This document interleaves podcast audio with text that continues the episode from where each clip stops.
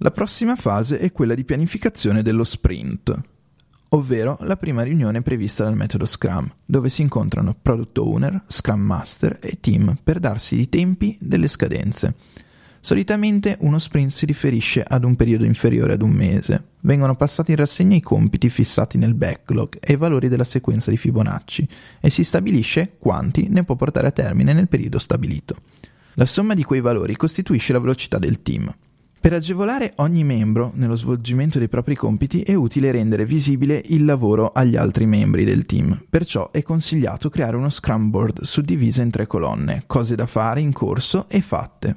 Ogni giorno, poi, il team, il product owner e lo Scrum Master si riuniscono per 15 minuti e rispondono a tre domande.